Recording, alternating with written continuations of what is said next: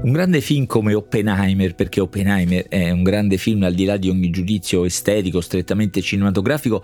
perché ha reso popolare una grande storia, ecco, ha messo tutti di fronte al dilemma della scienza del Novecento, all'essenza della sua complessità, una straordinaria avventura di conoscenza che però via via che procedeva per quella strada, capire il mondo meglio, capirlo tutto, dall'infinitamente grande all'infinitamente piccolo, ecco, via via compiva anche i passi che avrebbero potuto segnare la sua distruzione, che possono segnare la sua distruzione con l'inizio, la prima bomba, l'inizio dell'era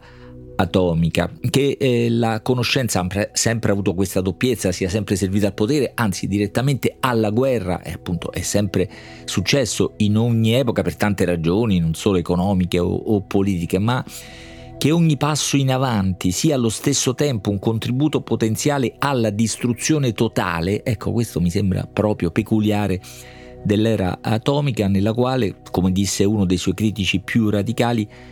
è come se l'uomo fosse antiquato, l'uomo antiquato, non sembra essere preparato, avere qualità all'altezza dei tempi, per così dire. Oppenheimer era solo il capo di un grande gruppo di lavoro, di una rete ancora più enorme, una rete di scienziati che più o meno consapevolmente contribuirono a quell'esito, la bomba H, comunque in generale a quell'inestricabile intreccio di scoperta e distruzione. Da questo punto di vista la storia della scienza del Novecento non può che essere raccontata anche come una storia di figure straordinarie, controverse, geniali, insieme ossessive, creative e insieme distruttive.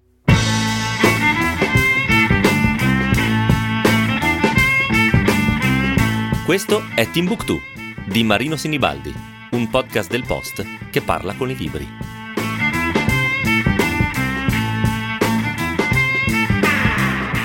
Benjamin Labatut è nato in Olanda ma vive in Cile, quindi pronunciamo almeno il suo nome come lo direbbero i cileni. Aveva scritto già qualche anno fa un libro dal gran titolo Quando abbiamo smesso di capire il mondo e già allora aveva messo un po' le mani in questo mondo della scienza e dei geni controversi che la affollano e soprattutto aveva mostrato la eh, capacità di trasformare una serie di episodi più o meno centrali nella storia delle scienze in un materiale narrativo molto coinvolgente. Nel suo ultimo libro, appena pubblicato in Italia, tradotto da Norman Gobetti, edito da Adelphi, applica questo talento alle pagine più brucianti della storia della scienza del nostro tempo, o di tutti i tempi, quelli appunto che passano per i dintorni di Los Alamos, anche del progetto Manhattan, la bomba, anzi le bombe, compresa quella termonucleare, cui Oppenheimer, come è noto a chi ha visto il film, si opponeva e che invece sosteneva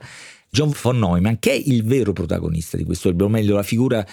più centrale di questo nuovo libro di Benjamin Labatut, che ha un titolo suggestivo e anche astuto, Maniac. Maniac. Maniac è il nome della super macchina, quella finale che chiude questa storia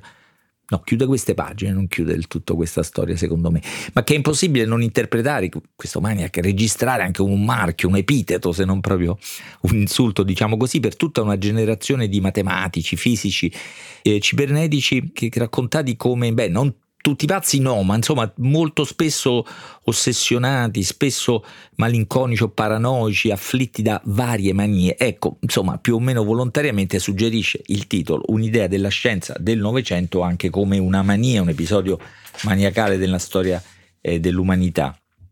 Al centro c'è questa difficile convivenza tra scienza ed etica, eh, diciamo così, perché sembra proprio che il tipo di mentalità in atto, il tipo di talento richiesto per partecipare a questa avventura implicasse una debolezza in qualche modo, un'assenza. Il libro è fatto tutto di testimonianze di persone che per esempio hanno conosciuto von Neumann o sono protagoniste di eventi di questa epoca della scienza raccontata meravigliosamente, uno dei quali dice questo di, di von Neumann che mi sembra molto esplicativo, questa capacità ultraterrena di scrutare il cuore delle cose o, vedendola dal lato opposto, questa particolare miopia che gli consentiva di pensare soltanto ai fondamenti, soltanto ai fondamenti, era non solo la chiave della sua peculiare genialità, ma anche la causa della sua quasi infantile cecità morale, cioè voler andare proprio ai fondamenti della scienza senza riserve, senza ritardi senza ritrosie, senza, senza limiti e senza impacci. È il cuore di questa avventura scientifica, soprattutto in personaggi così spregiudicati, diciamo così, e geniali come von Neumann, ma implicava appunto questo prezzo, la cecità morale. Qui apro subito una parentesi per dire una cosa, questa è una storia di una scienza ossessionata dall'andare ai fondamenti e in fondo ogni conoscenza ha questo aspetto, questa sfida interna, andare ai fondamentali del proprio campo del sapere. A me viene sempre in mente una frasetta piccola piccola di Elia Scanetti che mi sembra contraddica questa cosa, poi è una frase che boh, può risuonare in modi diversi, ma dice questo, non andare sempre fino in fondo ci sono tante cose in mezzo, questo dice Canetti, non andare sempre fino in fondo, c'è tanto in mezzo. Poi non lo so se il principio di Canetti paralizzerebbe ogni ricerca, so che però qui nessuno si ferma in questo, in questo libro, tutti vogliono andare fino ai fondamentali quando si fermano c'è qualcosa di, di, di più grave, di più intimo spesso a, ad arrestare loro, il loro cammino di studio e spesso la loro vita. Comunque Van Neumann è il campione di questa scienza che non può essere imbrigliata da nessuna esitazione, da nessuna questione morale, diciamo così. Il suo primo maestro, quello che lo aveva conosciuto già in, in Ungheria, riporta una sorta di loro discussione, di loro breve dibattito e dice questo: Io osservai che era meglio rinunciare a un'idea che rinunciare alla vita ma dal modo in cui mi guardò capì che per lui, von Neumann, era vero il contrario, non si rinuncia a un'idea nemmeno se costasse la vita e quindi la vita propria anche, eh, che viene messa continuamente diciamo, a rischio, non solo mentale ma anche materiale da questi grandi scienziati. Qui invece von Neumann che parla nei giorni tra l'altro dei primi esperimenti nucleari allo Salamos e la sua, mi sembra, espressione è ancora più chiara di quell'atteggiamento. Quello che stiamo creando, disse, è un mostro la cui influenza cambierà il corso della storia, sempre che una storia continui ad esserci. Quindi è consapevole del rischio, no? ma sarebbe impossibile non andare fino in fondo, non solo per ragioni militari, ma anche perché non sarebbe etico da un punto di vista scientifico non fare quel che sappiamo di poter fare, per quanto le conseguenze possano essere terribili. Quindi c'è una ragione etica interna alla scienza, secondo lui, non etica contro la scienza, a porre dei limiti che von Neumann dichiara vanno sempre scavalcati in nome dell'etica della scienza che deve andare fino in fondo qualunque siano le conseguenze. Vedete dunque quanto è radicale la controversia o la posizione con un fanatismo della conoscenza, senza insomma, attribuire a questo termine una connotazione per forza negativa, anche se rischia una specie di totalitarismo nell'era dei totalitarismi.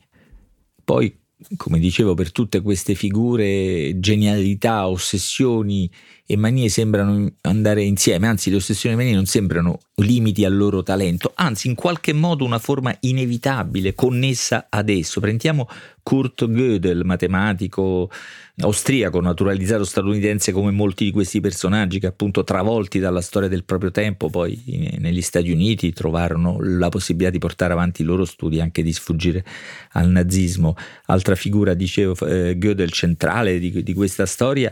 con un, um, talento e mania, paranoia insieme. Uno dei suoi professori all'Università di Vienna, che lo conobbe quando era molto giovane, disse di non aver mai capito se fosse la natura del suo lavoro a renderlo squilibrato o si dovesse essere squilibrati per pensare nel modo in cui pensava Gödel. Io, dice questo testimone, credo che siano vere entrambe le cose. Peraltro Gödel è il protagonista insieme a Neumann di una delle scene per me fondamentali dal punto di vista diciamo romanzesco, questa è un po' la mia debolezza di leggere anche questi libri come grandi romanzi, di queste scene fondamentali di questo libro, in particolare in relazione a un progetto che occupò tutta la, una parte almeno della giovinezza di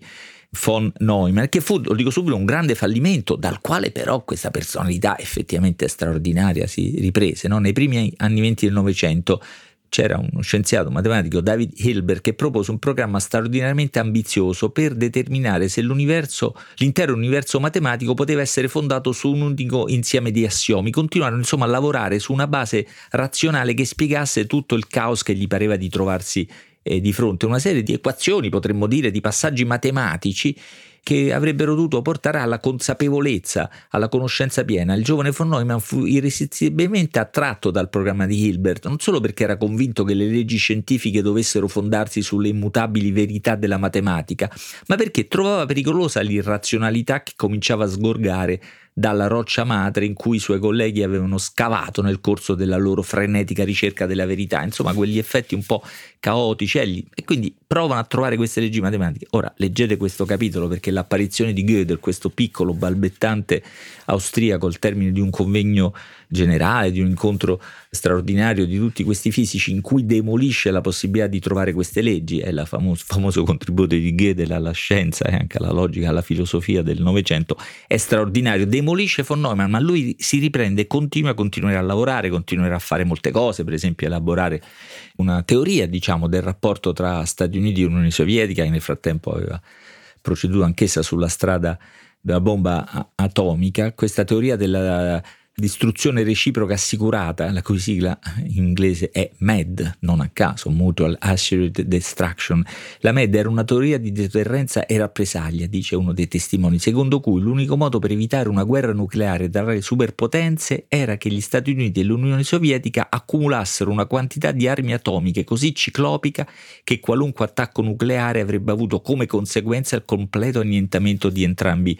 i paesi, una pazzia perfettamente razionale di cui Morgenstern, che è autore insieme a von di questa teoria dei giochi, si pente, una vergogna, lui dice, per la scienza aver contribuito a questi modelli mentali e pratici, geopolitici diremmo noi. Ma molte sono le voci e i temi perché Maniac è un libro corale, tante voci che parlano, tante figure che vengono chiamate in campo, tanti problemi, tanti dilemmi scientifici, etici, morali, politici fino alla fine del libro che è appunto la creazione di questa super macchina che poi non è la fine di cui non vi dirò nulla compresa la sua sfida ma insomma tutto un tema narrativo che lascerò al piacere anche della lettura che poi non è la fine perché è l'inizio della storia che stiamo vivendo quello dell'intelligenza artificiale e dei crescenti dilemmi anch'essi di tipo etico che si ripropongono. Una galleria di personaggi seducenti e spaventosi insieme, la cui sintesi mi sembra poi la prima figura che appare in questo libro, Maniac, il fisico austriaco Paul Ehrenfest, la sua fine non la devo nemmeno dire, tanto è scritta proprio nella prima riga di Maniac, comincia descrivendo la fine di questo personaggio, ma comincia anche descrivendo il cuore di quello che accadrà poi nei libri successivi, perché Ehrenfest è uno che non si rassegna all'idea che il mondo diventi così caotico, diventi così indeterminato, così difficilmente conoscibile e intorno a lui ruotano queste figure di scienziati geniali, molto spesso ungheresi, questo alimenta una bellissima, devo dire, battuta di Enrico Fermi che trovate a pagina 157, ma Ehrenfest esprime tutto lo sgomento di fronte a quest'esito della ricerca che per conoscere meglio il mondo gli sembrava lo portasse alla consapevolezza di un crescente disordine, turbolenza, indeterminazione, appunto incertezza, la matematica che da, da, da fondamento di questa piramide, fondamento solido diventava una ragnatela, la Batut usa questa immagine, una ragnatela fluttuante e instabile. Tutto ricordo accade mentre il mondo conosceva una delle epoche più sanguinose, feroci e controverse con la seconda guerra mondiale, la Shoah, la bomba e poi